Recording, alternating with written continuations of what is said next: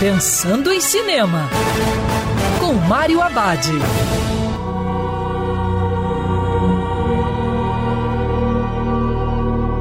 Olá, amigo cinéfilo, tudo bem?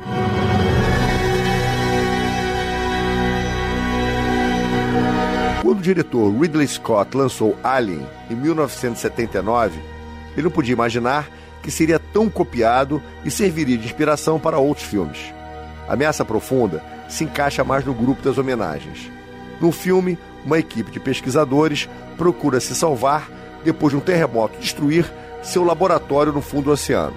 Mas a tripulação tem mais do que o fundo do mar a temer. O filme é dirigido pelo jovem William Wilbank, um diretor que já demonstrou saber contar histórias sobre personagens que vivem situações perigosas em espaços fechados.